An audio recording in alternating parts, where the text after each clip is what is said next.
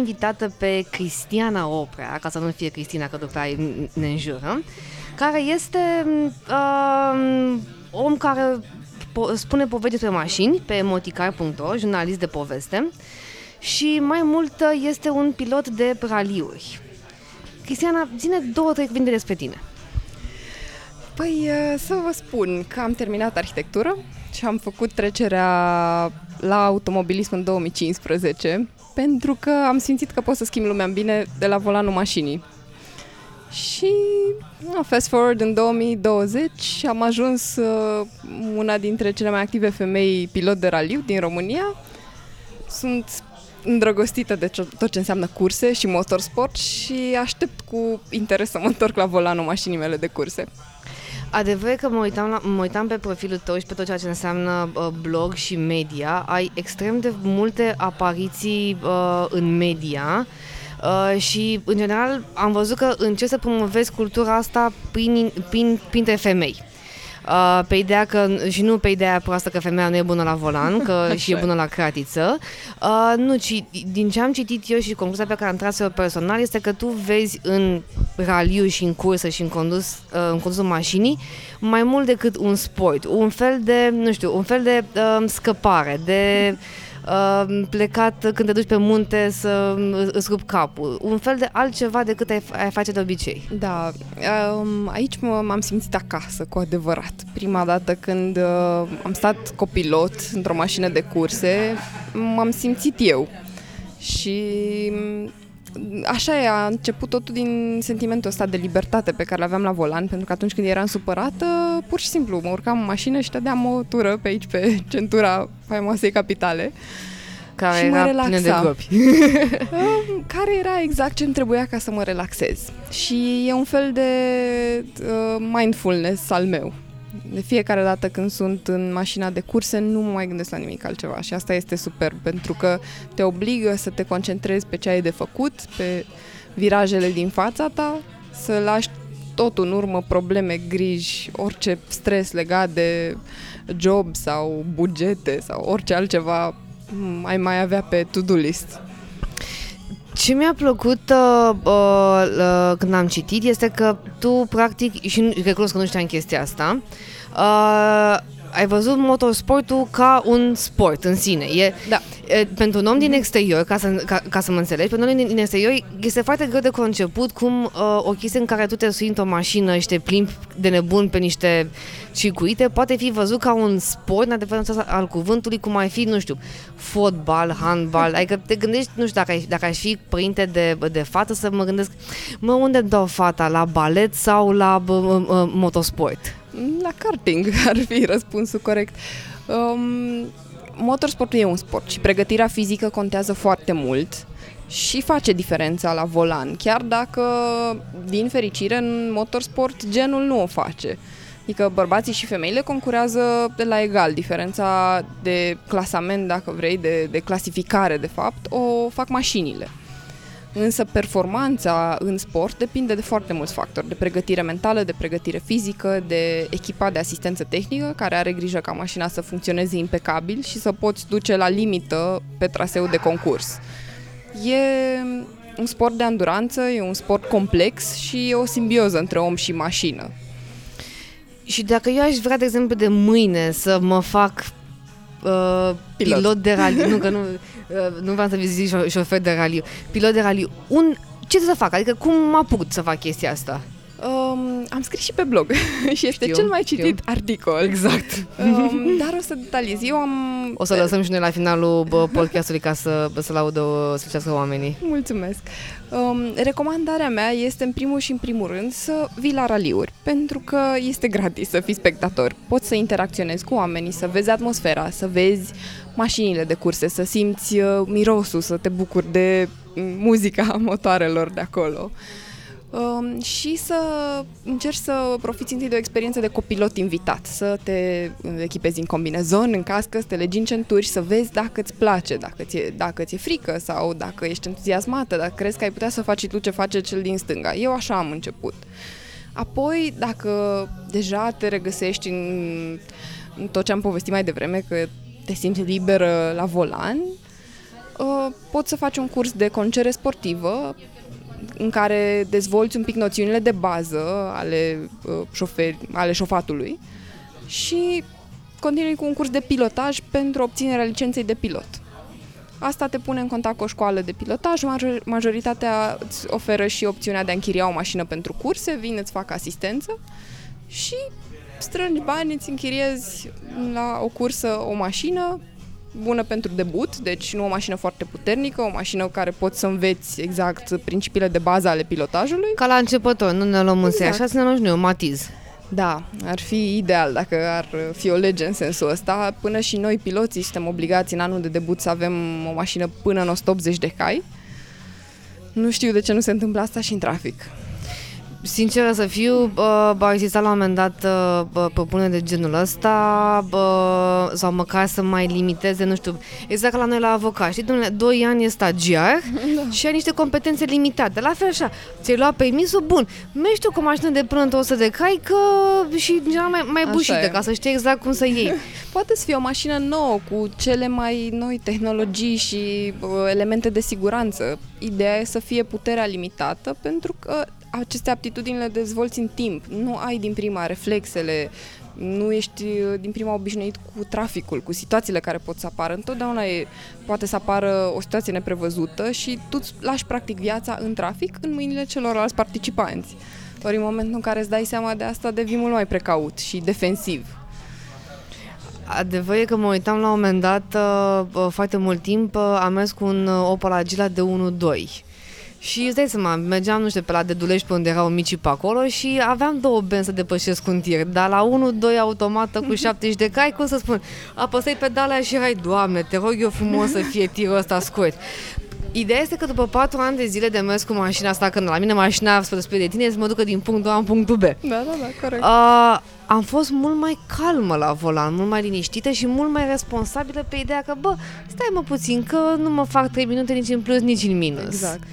E important să-ți dai seama că nu ai nimic de demonstrat și nu o demonstrezi prin mersul agresiv în trafic și încălcatul legii. Și Poți croșetatul să... DN-ului, cum exact, zic eu. Exact. Poți să demonstrezi, în schimb, toate lucrurile astea în cadrul unei curse. Adică dacă realmente ești pasionat mm, și îți permiți mașini scumpe, îți permiți și un curs de pilotaj și o licență și o experiență de genul ăsta, care poate să fie life-changing și în cazul multor tineri a fost life-changing. Și acum revenind la sport, uh, cred că e un sport foarte important pentru că se adresează fix un, acelei comunități care ar avea nevoie de inspirație, dacă vrei, în zona asta. Responsabilitate rutieră, um, o siguranță mai bună în trafic și, de ce nu, putem să recrutăm piloți din trafic dacă ei cred că au ceva de demonstrat. Și când zice la un moment dat de, uh, uh, de partea de mașini cursuri și tot asta care costă. Ca în orice fel de sport, mașina ta costă. Da. A, tot ceea ce faci pe, și nu, bun, se spun, mașina ta costă ca să o punem de pe picioare, dar după aia punem cauciucul de antrenament, chestii care se mai strică, deplasări, toate astea. Da. Cât de complicat este să, să-ți iei sponsorizări pe, pe sport? Pentru că, hai să fim serioși, ce puțin pe partea de România, în afară de fotbal și eventual ce se mai mișcă un pic acum la handball, pentru că mi se pare că chiar au încercat să tragă mult imaginea handball în sus, Așa și e. tenis, da, vorbim la alt nivel, nu cred, sinceră să fiu, că mai sunt sporturi unde primești, doamne, iată-mă, ceva ca să faci nu performanță, activitate până la urmă. Așa e. Um, din fericire, dacă vrei, motorsportul nu se bazează, sau nu zic eu, nu se mai bazează pe sponsorizări, pe ideea aceea clasică că primești niște bani și lipești un sticker undeva cu logo unei companii. Um, eu am construit în ultimii ani proiecte de comunicare care folosesc motorsportul ca vector de imagine, de comunicare pentru branduri și de activarea unor comunități care rezonează cu mesajul nostru, care sunt pasionați de mașini, care rezonează cu ideea de uh, femei puternice, de uh, curajul de a-ți urma un vis. Și da, bugetele sunt foarte mari, uh, ce să zic, um, cea mai bună mașină e cea pe care ți-o permiți. Și cumva e și cam viață. Așa am ajuns și eu în punctul ăsta după patru ani de mers în cupa Dacia cu Dacia Sandero, care e cea mai ieftină dacă vrei mașină așa entry level, care poți învăța ce înseamnă pilotajul, e undeva la 20 și ceva de mii de euro o să faci ready to race, gata de start. Uh, mă, mă chirui foarte tare pe, în perioada asta să construiesc parteneriate, să fac un upgrade la o mașină care am debutat anul trecut în european, pe care am închiriat-o anul trecut cu câteva mii de euro pentru un raliu. Uh, planul e să o cumpăr ca să-mi permit să particip la mai mult, cât mai multe evenimente și raliuri în țară și afară. Costul e undeva la 50.000 de euro, doar mașina. Da, poate tu ai găsit, tu, tu ai mers pe alt gen de nișă față de nișa clasică, în sensul în care pe tine, te, pe tine te-a ajutat mai mult și probabil și formarea din uh, mediul ăsta clasic, uh, nu clasic, uh, din mediul de uh, pictură, de artă și toate astea, astfel încât te-ai dus mai dat pe o abordare care să fie pe comunicare și pe activități da. pe care le faci extra. Dar pe de altă parte, nu mulți au șansa și viziunea de a face și până la urmă și timpul de a investi în chestia asta, care Așa e. În general, dacă vrei să, una e să faci doar pilotaj și așa mai departe și alta e să stai să construiești și programe, să le concepi, să fii pe la evenimente, să faci exact. canale de comunicare. Dar asta a fost varianta ta pentru că ai vrut să construiești în jurul comunității. Da, și bine, nu doar de asta. Eu am fost singură în toți anii ăștia și cumva am făcut cât am priceput din arhitectură și urbanism, am învățat ce înseamnă o strategie bună, ce înseamnă o imagine bună, cum să pun accentul pe comunicarea vizuală. Uh, am lucrat întotdeauna ca freelancer pe zona asta de uh, comunicare vizuală, grafică, un pic și pe evenimente și um, na, eram nevoită să-mi fac banii pentru raliuri. Și tu pe poate că ai devenit freelancerul tău, adică ai lucrat ca freelancer pentru tine. Exact. Dar altfel, uh, uh, sponsorizările se mai dau în sportul ăsta sau se dau? Uh, se mai dau. Se mai dau nu pot să zic că nu, dar eu sunt a big believer în proiecte de comunicare. Uh, sunt foarte curioasă pentru că, uh, na, ce puțin știu, este când te uiți în afară, vezi combinațiile alea pline cu toate, da, da, da. Cu, toate, cu toate astea, unde mă gândesc că, teoretic, dacă vine un brand care să-ți dea un brand de uh, băutură energizantă ca să-ți dea sponsorizare, teoretic s-ar putea să nu mai fii de la concurentul tău cu acea sponsorizare. Dar înțeleg că la, la nivelul la care se strâng sponsorizări la noi în România nu e neapărat cazul de exclusivitate sau... Nu, nu e neapărat un lucru rău, pentru că poți să avea sportivi diferiți. Eu, de exemplu, întotdeauna am spus că îmi construiesc drumul spre performanță în măsura în care îmi permite bugetul.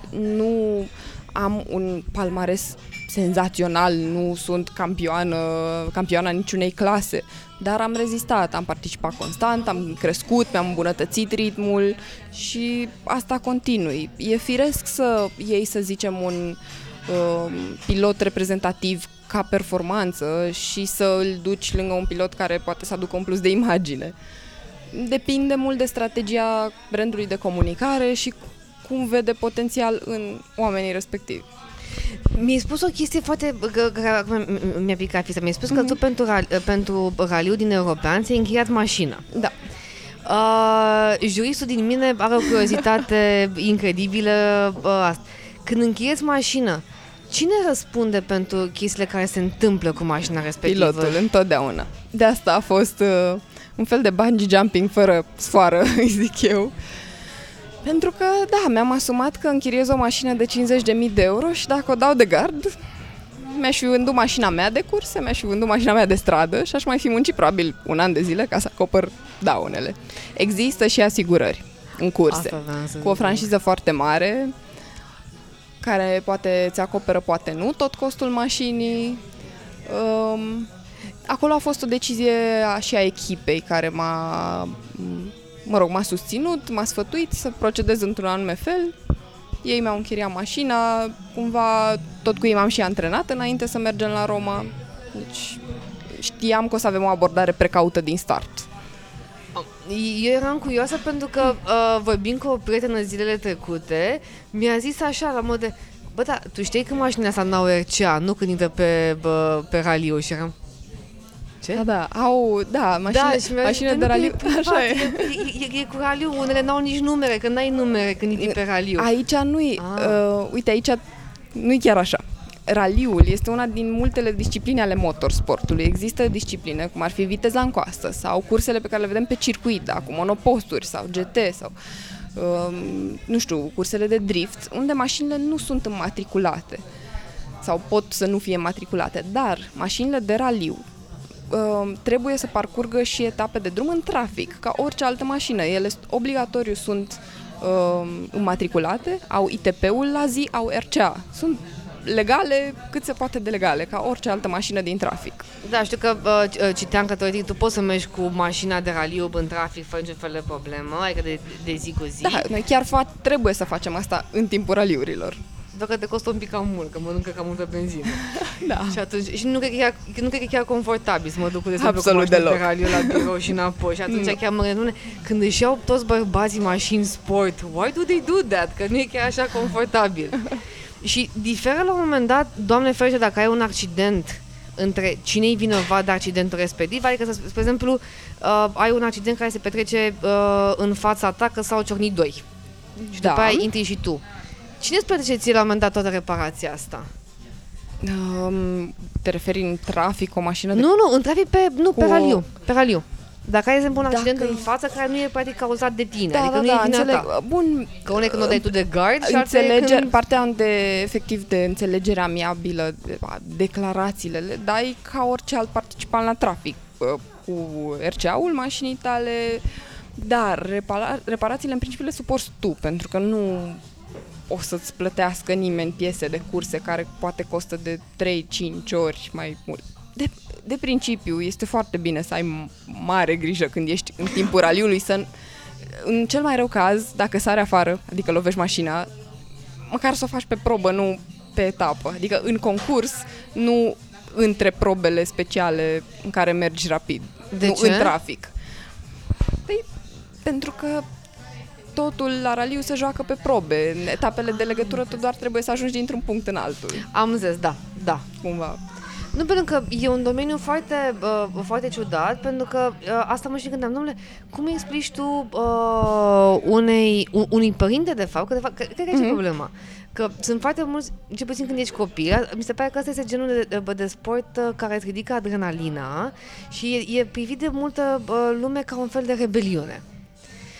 Și Poate. uh, mai ales că uh, vorbeam la un moment dat cu părinți pe chestia asta și ziceau, Mhm. domnule, eu nu mi-aș da copilul în- într-o chestie care uh, e cursă de stradă. Mă, lumea încă nu știe nu, diferența între raliu și cursă de stradă, că nu e ca în Tokyo Drift. Da, Sau nu Fast are and nicio Furious. legătură. Din păcate, știi, asta e un genul de clișeu pe care îl tot vezi în media și noi nu prea avem cultura automobilistică așa la scară mare în România. Avem raliuri, avem istorie de zeci de ani în raliuri, dar um, știi, dacă nu sunt legale, nu sunt suficient de cool încât să fie atât de promovate. Și aici sper eu să schimb ceva.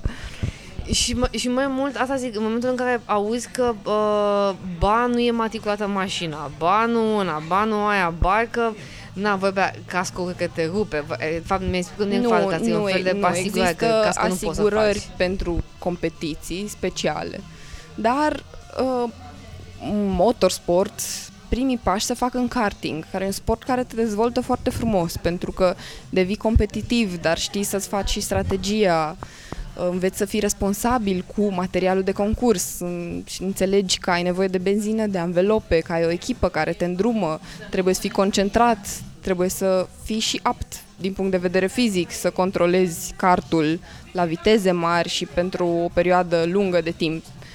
Deci e, e un sport care te formează din toate punctele de vedere. Pur și simplu, pe măsură ce crești, crește și, dacă vrei, materialul de concurs, treci de la kart la mașină. Dar e o, un sport în toată regula. Mult mai complex decât pare. Și atunci, uh, cum, până, cum, cum convinge o femeie, și eu sunt Mhm. foarte curioasă de chestia asta, cum convinge o femeie să facă la un moment dat cursuri de conducere defensivă sau să învețe că mașina se poate conduce într-un anumit fel. Și eu spun din punctul meu de vedere, că na, eu am făcut școala în București, da? Mhm. Deci la mine e simplu. Zi, n-am făcut, n-am făcut noapte, e, nici măcar n-am prins ploaie, că am făcut vara. Mhm. Uh, am prins, uh, cum era legea atunci, bă, traseu la bă, parcul, la parcul Carol, m-a Da, coborât da, da. acolo la Filaret, am dat sala, sau era înainte, nu era înainte sala, Era scuze-mă, înainte sala. și gata. Nu știu să iau o curbă, nu știu să depășesc în serpentine, în fapt nu știu, să, nu știu să merg pe serpentine, nu știu ce fac când îmi deraiază mașina, dacă mm. cumva am gheață pe jos, pot să spun din propria experiență și o să râs de mine, am descoperit că mașinile nu au ABS pe spate, când am încercat să urc mașina pe o bordură cu spatele și era gheață și am intrat în ghena din spatele blocului. Am înțeles. Um, Păi, în primul rând, trebuie să devii conștient că acele câteva ore de la um, școala de șoferi, 30, da, câteva zeci, 20 sau 30, uh, sunt așa o, o introducere, dacă vrei. Nu înveți nimic uh, perfect în atât de puține ore. Poți să te gândești la orice altă aptitudine, da? fie că uh, mergi la sala de fitness și încerci să-ți îmbunătățești condiția fizică sau că vrei să înțelegi, nu știu, cum să înveți cum se gătește sau cum se pitează sau orice skill pe care ți-ar plăcea să-l practici constant, se învață cu timpul, în câteva luni, în câțiva ani poate. Așa e și cu șofatul și reflexele ți le, ți le crești dacă vrei, ți le cizelezi cu timpul. Trebuie să înțelegi că ai nevoie de informații și trebuie să te simți în siguranță și asta îți poate oferi un curs de conducere defensivă. Te poate ajuta să înțelegi care e poziția corectă la volan, cum trebuie să, mm, nu știu, să abordezi virajele, cum ai zis tu, cum e corect să schimbi vitezele, cum e corect să frânezi. Nu frânăm niciodată cu ambreiajul călcat. Asta e o mare greșeală care se învață în școala de șoferi, cum ai de frânat puțin, cum calci ambreiajul și în momentul ăla, practic, lași mașina pe liber. Tu frânezi fără să profiți de frânat de motor. Sunt niște noțiuni care parțial sunt prost învățate în școala de șoferi, parțial nu sunt explicate deloc și nu ai cum să le știi. Dar sunt lucruri care, da, te pot salva în situații limită. De fapt, despre asta e vorba. Conducerea defensivă te ajută să anticipezi situațiile limită, posibile accidente, să le eviți sau să minimizezi daunele în cazul în care un impact este iminent. Și sau să salvezi vieți. Da. Sau dacă îți sare cineva în față, dacă frânezi corect, deci doar faci o frânare de urgență puternică, nu pipăi frâna, frânezi puternic și nu calci ambreiajul, da, în momentul ăla poți să oprești mașina chiar și cu câțiva metri mai devreme decât dacă ai călca ambreiajul, pentru că beneficiezi de frâna de motor. Sunt niște, dacă vrei, niște chestiuni ca, prin care te împrietenești cu mașina ta, nu-ți mai este frică, poți să ai încredere în tine la volan și când ești singură și când ai un drum mai lung de făcut.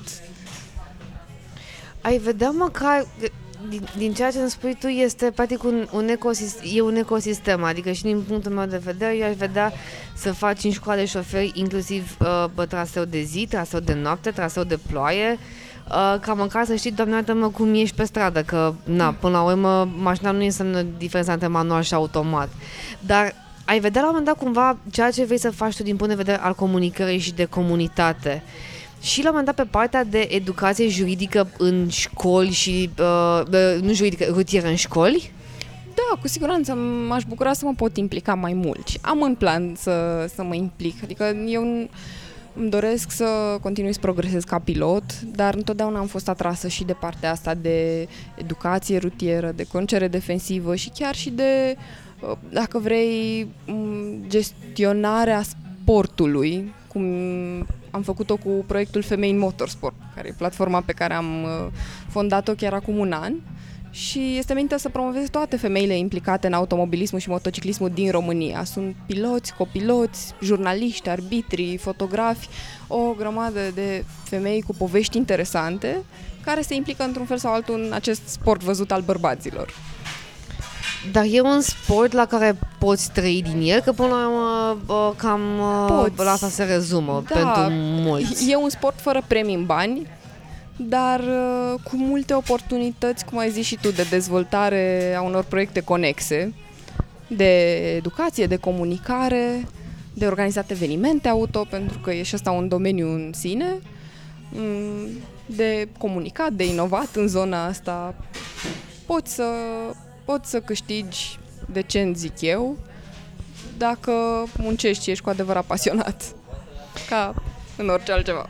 Și să te duci bă, foarte mult pe ceea ce înseamnă bă, bă, dezvoltare de competențe și de reflexe și asta. Exact. Și să, să faci femeile să înțeleagă că, domnule, uite, până la urmă pot să fac și o chestie și o fac pentru mine. Da, în fond, uh, în România, conform unor statistici uh, de la final de 2016, o treime din șoferi sunt femei. Asta o să o pun cu bold și... pentru că o să le placă tuturor chestia asta și după aia o să mi se închidă site-ul. și sunt câteva milioane de șoferi în total. Deci oricum ne adresăm unei comunități foarte mari și există potențial de dezvoltare imens în zona asta. Pentru că toți am putea să fim un pic mai în siguranță și să știm să controlăm mașina un pic mai bine. Nu la nivel de pilot, poate nici măcar la nivel de concere sportivă, dar oricum mai bine decât la nivel de um, proaspăt posesor de permis.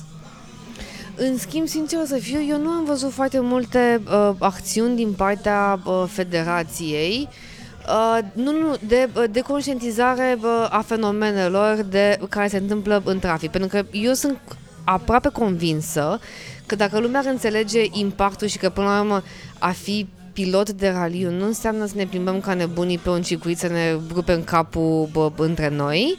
Uh, ai înțelege la un moment dat și de ce e important să faci anumite cursuri și anumite acțiuni, că le faci pentru tine. Că unii îl vor duce după aia la, la nivel de sport, că vor să relaxeze mm. ei, așa cum sunt alții care se dau, nu știu, cu parapanta, cu parașuta, sau orice altceva, da, dar nu, nu, nu prea am văzut la nivel de, de țară, indiferent de sex, ca să da, zic da, așa, da. acțiuni de conștientizare a problemelor în trafic și a impactului pe care l-au toate astea.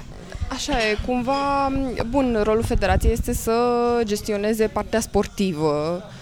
Uh, cred că ar fi mult mai bine dacă fiecare dintre noi, cei implicați în fenomen, Uh, piloți sau uh, team managers sau uh, branduri care, de ce nu, sunt implicate și susțin financiar acest sport, să construiască proiecte punctuale, poate chiar la nivel local, pentru că Bucureștiul totuși are o oareșcare expunere. Dar avantajul raliurilor este că se desfășoară în mai multe județe din țară și, practic, comunitățile de acolo pot avea contact cu sportul și cu toată ideea asta de concere defensivă. Deci dacă ar exista poate mai multe proiecte dezvoltate simultan de piloți, copiloți, cred că am putea să creăm așa un awareness în zona asta. Ziceai la un moment dat de branduri care investesc în zona, uh, în zona asta. Sunt, uh, sunt curioasă. Ei invest, uh, brandurile investesc în general în ideea de uh, uh, sport, uh, că uite, îți dau niște bani ca să facem, nu știu, niște story frumoase, o campanie frumoasă, sau investesc în ideea de, ce, cum ar fi mai mult de CSR, de educație și de awareness? Mm, combinat, aș zice. Um, sunt, bineînțeles, partea de campanii de imagine și de social media ajută ne ajută și să aducem mesajul și ideea motorsportului mai aproape de comunități care poate nu știu de existența raliurilor. Um, depinde de la brand la brand, e o, e o chestie care se discută punctual în funcție de strategia fiecăruia. Da, tu îmi vorbești acum de, de, de niște concepte foarte interesante, gen strategie, ce trebuie să livreze cineva și un... Uh, ca avocat care lucrează destul de mult cu agenții pe media și digital, eu am rămas șocată să văd uh, Uh, contracte uh, semnate și scope of business și ce, vei, și ce vei tu mai departe, în care efectiv eu ca avocat nu înțelegeam, nu, dar tu nu-i ceri omului ăluia livrabila aia la evenimentul ăla, ok, tu vrei să faci awareness, păi dacă nu-l pui să facă X, Y și Z și tot asta, cum vrei să faci uh, awareness-ul? Ai avut la un moment dat probleme în care să se ceară, nu știu, fie prea mult, fie prea puțin, fie să zică un brand că, băi, nu mai lucrez cu tine pentru că? nu, din fericire lucrez, uh, pot să-i spun? Michelin sunt cei care mă susțin încă de la început și suntem la al patrulea sezon împreună. Michelin fiind cei cu cauciucurile albe. Cei cu anvelopele, exact, cu Bibi, prietenul nostru. Um, cu ei am crescut uh, pas cu pas și ne-am bucurat de fiecare victorie, ne-am bucurat de debutul european vara trecută când am fost prima româncă în campionatul exact. european, prima româncă pilot și primul echipaj feminin împreună cu Diana Hațegan care e copilotul meu. Um, cu ei uh, avem un mix de uh, campanii în online, de content în social media. Ei fac parte așa natural din stilul meu de viață și din tot ce fac. Și uh, inclusiv cu ghidul verde în care povestesc uh, ce locuri ar merita să vizităm prin România. E foarte natural pentru că da, eu fac excursii prin țară cu mașina, la curse mă bazez pe anvelopele de competiție Michelin uh, pentru că sunt unul dintre elementele importante pe care le alegem la fiecare raliu și în funcție costă. de da. um, deci a fost, de asta zic, a fost așa un mix de awareness prin sport și prin activitatea noastră sportivă și de campanii în online. Că am văzut că ai destul de multe activări punctuale Da. bă, cu, cu diferite branduri și ce mi-a plăcut uh, uh, uh, viz, uh, vizualizând profilul de spânjă este că ești, ești o persoană foarte multifacetată, adică ai, eu când am văzut la un moment dat uh, uh, reclama cu re, reclama, uh, campania cu Red Bull pe care am văzut aia cu Dav, eram wow, Sincer să fiu, aia, uh, reclama cu Dav mi s-a părut, uh, reclama, uh, campania cu Dav mi-a Mhm. mers mie pe suflet. Uh, pentru că știu când au început ei acum, cred că 7 sau 8 ani, când au Da, început da, da. campania cu naturalețea, Exact. uh, naturalețe și practic prin asta mi s-a părut că e un mesaj foarte frumos de transmis pe ideea că, bă, și dacă sunt o femeie la în spatele unui bolid cu care mă dau Mhm. pe și mă rostogolesc, totuși sunt naturală și feminină. Da, da, da. Frumusețea mea, alegerea mea a fost un statement foarte puternic și eu am, am fost extrem de entuziasmată că m-au ales și e meritul agenției pentru că iarăși au avut încredere chiar înainte să am primul sezonul meu de debut. Încă nu reușisem să fac atunci un sezon complet. Deci pot să zic că m-au ajutat foarte mult pentru că au văzut potențialul și nu, uite-ne aici patru ani mai târziu. Cumva colaborări de genul acesta încerc să construiesc pentru că e mai mult decât o poveste la volanul unei mașini. E și o poveste despre curajul de a-ți urma visul, indiferent ce zic cei din jur, dar și de a încerca să ajungi la ceilalți, femei sau bărbați, cu povestea ta și să încerci să-i inspiri să-și urmeze și ei visul, indis- indiferent ce e acela. Ziceai că uh, ai parte de proiecte foarte multe în online și în offline și întrebarea mea este ce faci în off-season? În off-season, acum, uh, am o grămadă de întâlniri cu branduri și cu agenții și încerc să construiesc niște proiecte frumoase care să-mi susțină financiar participarea în sezonul acesta la cât mai multe raliuri. Și, în primă fază, achiziționarea noi mașini.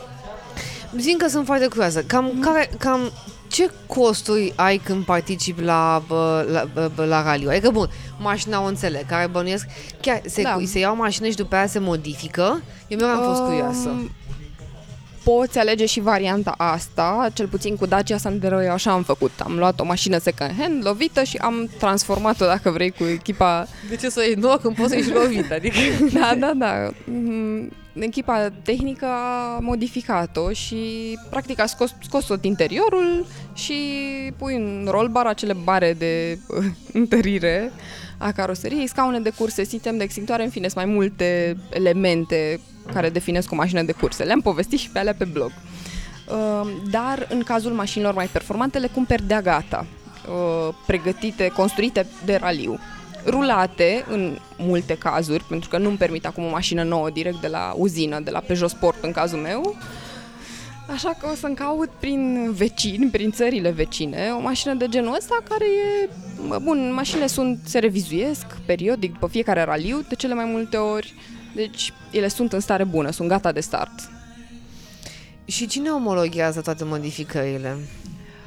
Um, toate mașinile de raliu au o omologare FIA, Federația Internațională de Automobilism. Sunt uh, m, conform, construite conform unor norme tehnice și de siguranță foarte, foarte stricte. Mm, Motorsportul e un sport uh, cu niște riscuri, Dar nu chiar dar atât de con- mare. nu chiar atât de mari, exact, pentru că avem foarte multe măsuri de siguranță. Scaunele de curse, centurile, combinezonul ignifug, casca, avem un Hans, un sistem care se prinde de cască ca să nu ne lase să ne rupem gâtul. Sunt o grămadă, o grămadă de alte măsuri care se iau. Pe Păi știu că se făcuse un studiu că inclusiv dacă bă, bă, bă, barele pe care se pun în mașină, uh-huh. în interior, că zicea cineva, bun, dacă ai fi atât de sigură, de ce nu se pun și pe mașinile de, de zi cu zi? Și încercăm da să explice cineva că, domnule, într-adevăr, nu se pun pentru că voi veți bă, hatchback ca să fie frumos în trafic, să aveți exact. bagaj, să puneți uh, cumpărături la Mega Image. Exact. N-ai Sunt cum. acele uh, X-uri construite în portbagaj ca să ranforseze toată caroseria. Bun, ideea este că noi la raliu mergem atât de tare, tocmai pentru că la vitezele acelea, în cazul unui impact, ai cele mai mari șanse să rămâi în viață. Dacă ai avea un impact ca cel de la raliu cu o mașină de stradă, probabil nu te mai puteai găsi în locul accidentului. Sau în multe bucățele.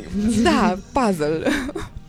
S-a întâmplat la noi cumva în România să, ai, să, să existe probleme de bă, bă, tehnică care să, duc, să aducă la accidente? Adică că cineva a făcut operațiuni, nu știu, a modificat ceva, n-a instalat ceva cum trebuie și nu, s-a dus la accidente? înainte de fiecare curs avem verificări tehnice care se uh, fac destul de strict, în așa fel încât toate mașinile să fie conform acelei fișe de omologare și să ai toate măsurile specificate deci acolo. Da, în principiu cam ca la avioane. Și facem și iarna de, de, de givrare când noi încheața jos, jos de pele. Nu pentru că, din cum o prezinți, îmi, îmi dau seama că ai atât de multe certificări și norme și reguli și toate astea, încât e destul de safe și că ai mai, ai mai mari șanse, nu știu, să-ți rupi gâtul dacă faci basket. Uh, da, în principiu cam așa e. Că poți să primești o minge în, în bot și să vă, vă cazi. Cam așa e. Sau să-ți pice niște pe zăpadă sau gheață pe trotuarul din București și... Nu. Da, e, mi se pare un sport foarte interesant și mi se pare uh, extrem de uh, complicat pe de altă parte, pentru că îmi dau seama cât de mult efort presupune din spatele da. volanului. E un sport complex. Trebuie să... Bun, în cazul meu, um, pe cont propriu, eu m-am ocupat de tot ce înseamnă înscriere la raliu, um, cazare, Uh, programul deplasării, da, plec din București, mă duc în orașul în care se desfășoară raliul, um, copilotul Diana îmi spune exact între ce ore avem recunoașterea traseului de concurs, pentru că la raliu îl recunoaștem înainte, facem o dictare și pe care Diana mi-o spune apoi în mașină în timpul concursului. Și avem videouri on-board în care se vede exact munca asta dintre pilot și copilot. Eu merg pe ce îmi spune ea și este 100% încredere de o parte și de alta. Și bă, ați, a, aveți o convenție scrisă la modul de dacă tu mi-ai făcut asta, te omor.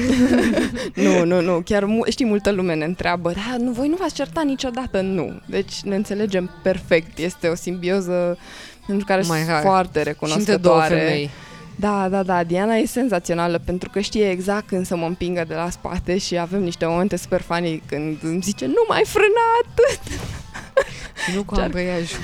da, da, în special nu cu ambreiaj. Sau odată am rămas fără frâne la Sibiu și ea a zis foarte senină din dreapta, nu nimic, oricum nu mai avem nevoie.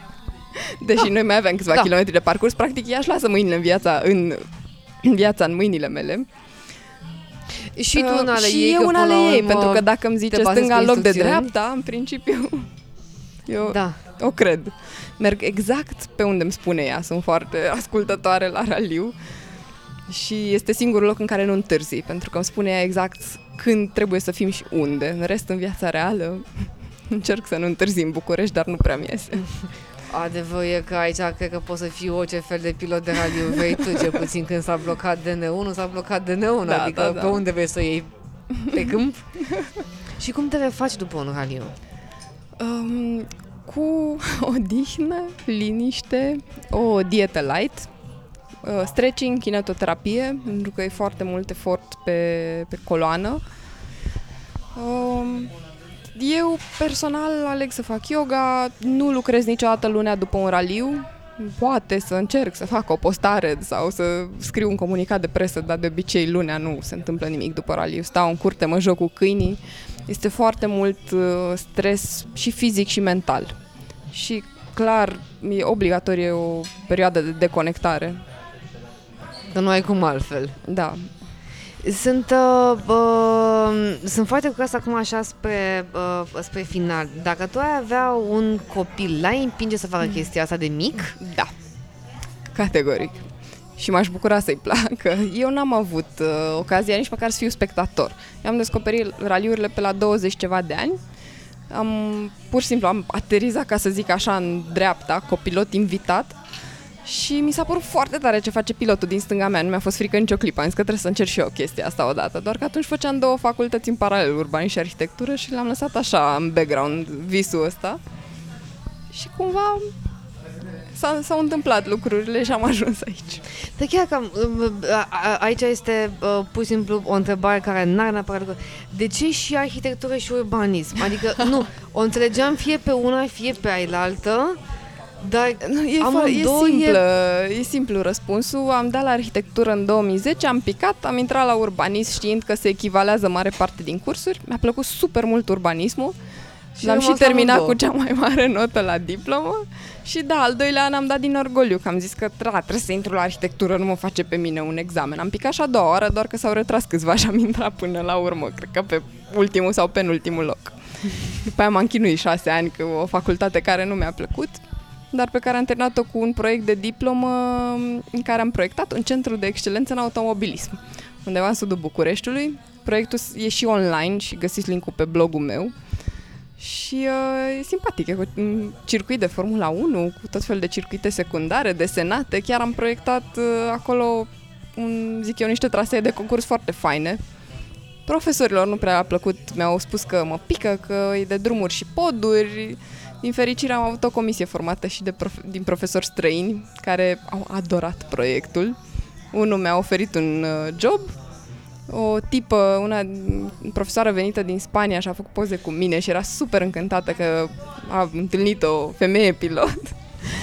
și un al treilea profesor avea o mașină de curse istorică și se dădea cu ea pe circuit undeva prin Florida, deci era clar, mai el m-a încurajat să merg cu proiectul la primărie. Uh, când am fost uh, în Milano acum 3 ani de zile, știi cum este, toată lumea se duce la Milano și vede acolo un dom, o catedrală, o aia, o aia. Eu mă uit acolo ce aveam, uh, un muzeu, niște Alfa Romeo, niște da, una, da. niște alta, câte etaje? Cinci. Și mai e niște muzei și acolo niște astea și eram... Uh, știi, am și o gândire, putem să mai dăm, să terminăm mai repede cu, muze- cu domul ăsta și să dăm și noi așa o fugă. Șase ore jumate am stat. Mi s-a părut absolut fascinant uh, să vezi tot ce înseamnă istorie, tot ce înseamnă um, evoluție, că până la urmă mm-hmm. e, e incredibil să vezi cum evoluează mașinile, sistemele de siguranță uh, și cât de multă uh, cât de multă liberare poate să-ți aducă, știi? Așa e, avem și noi un eveniment deosebit undeva în uh, iunie, concursul de eleganță Sinaia.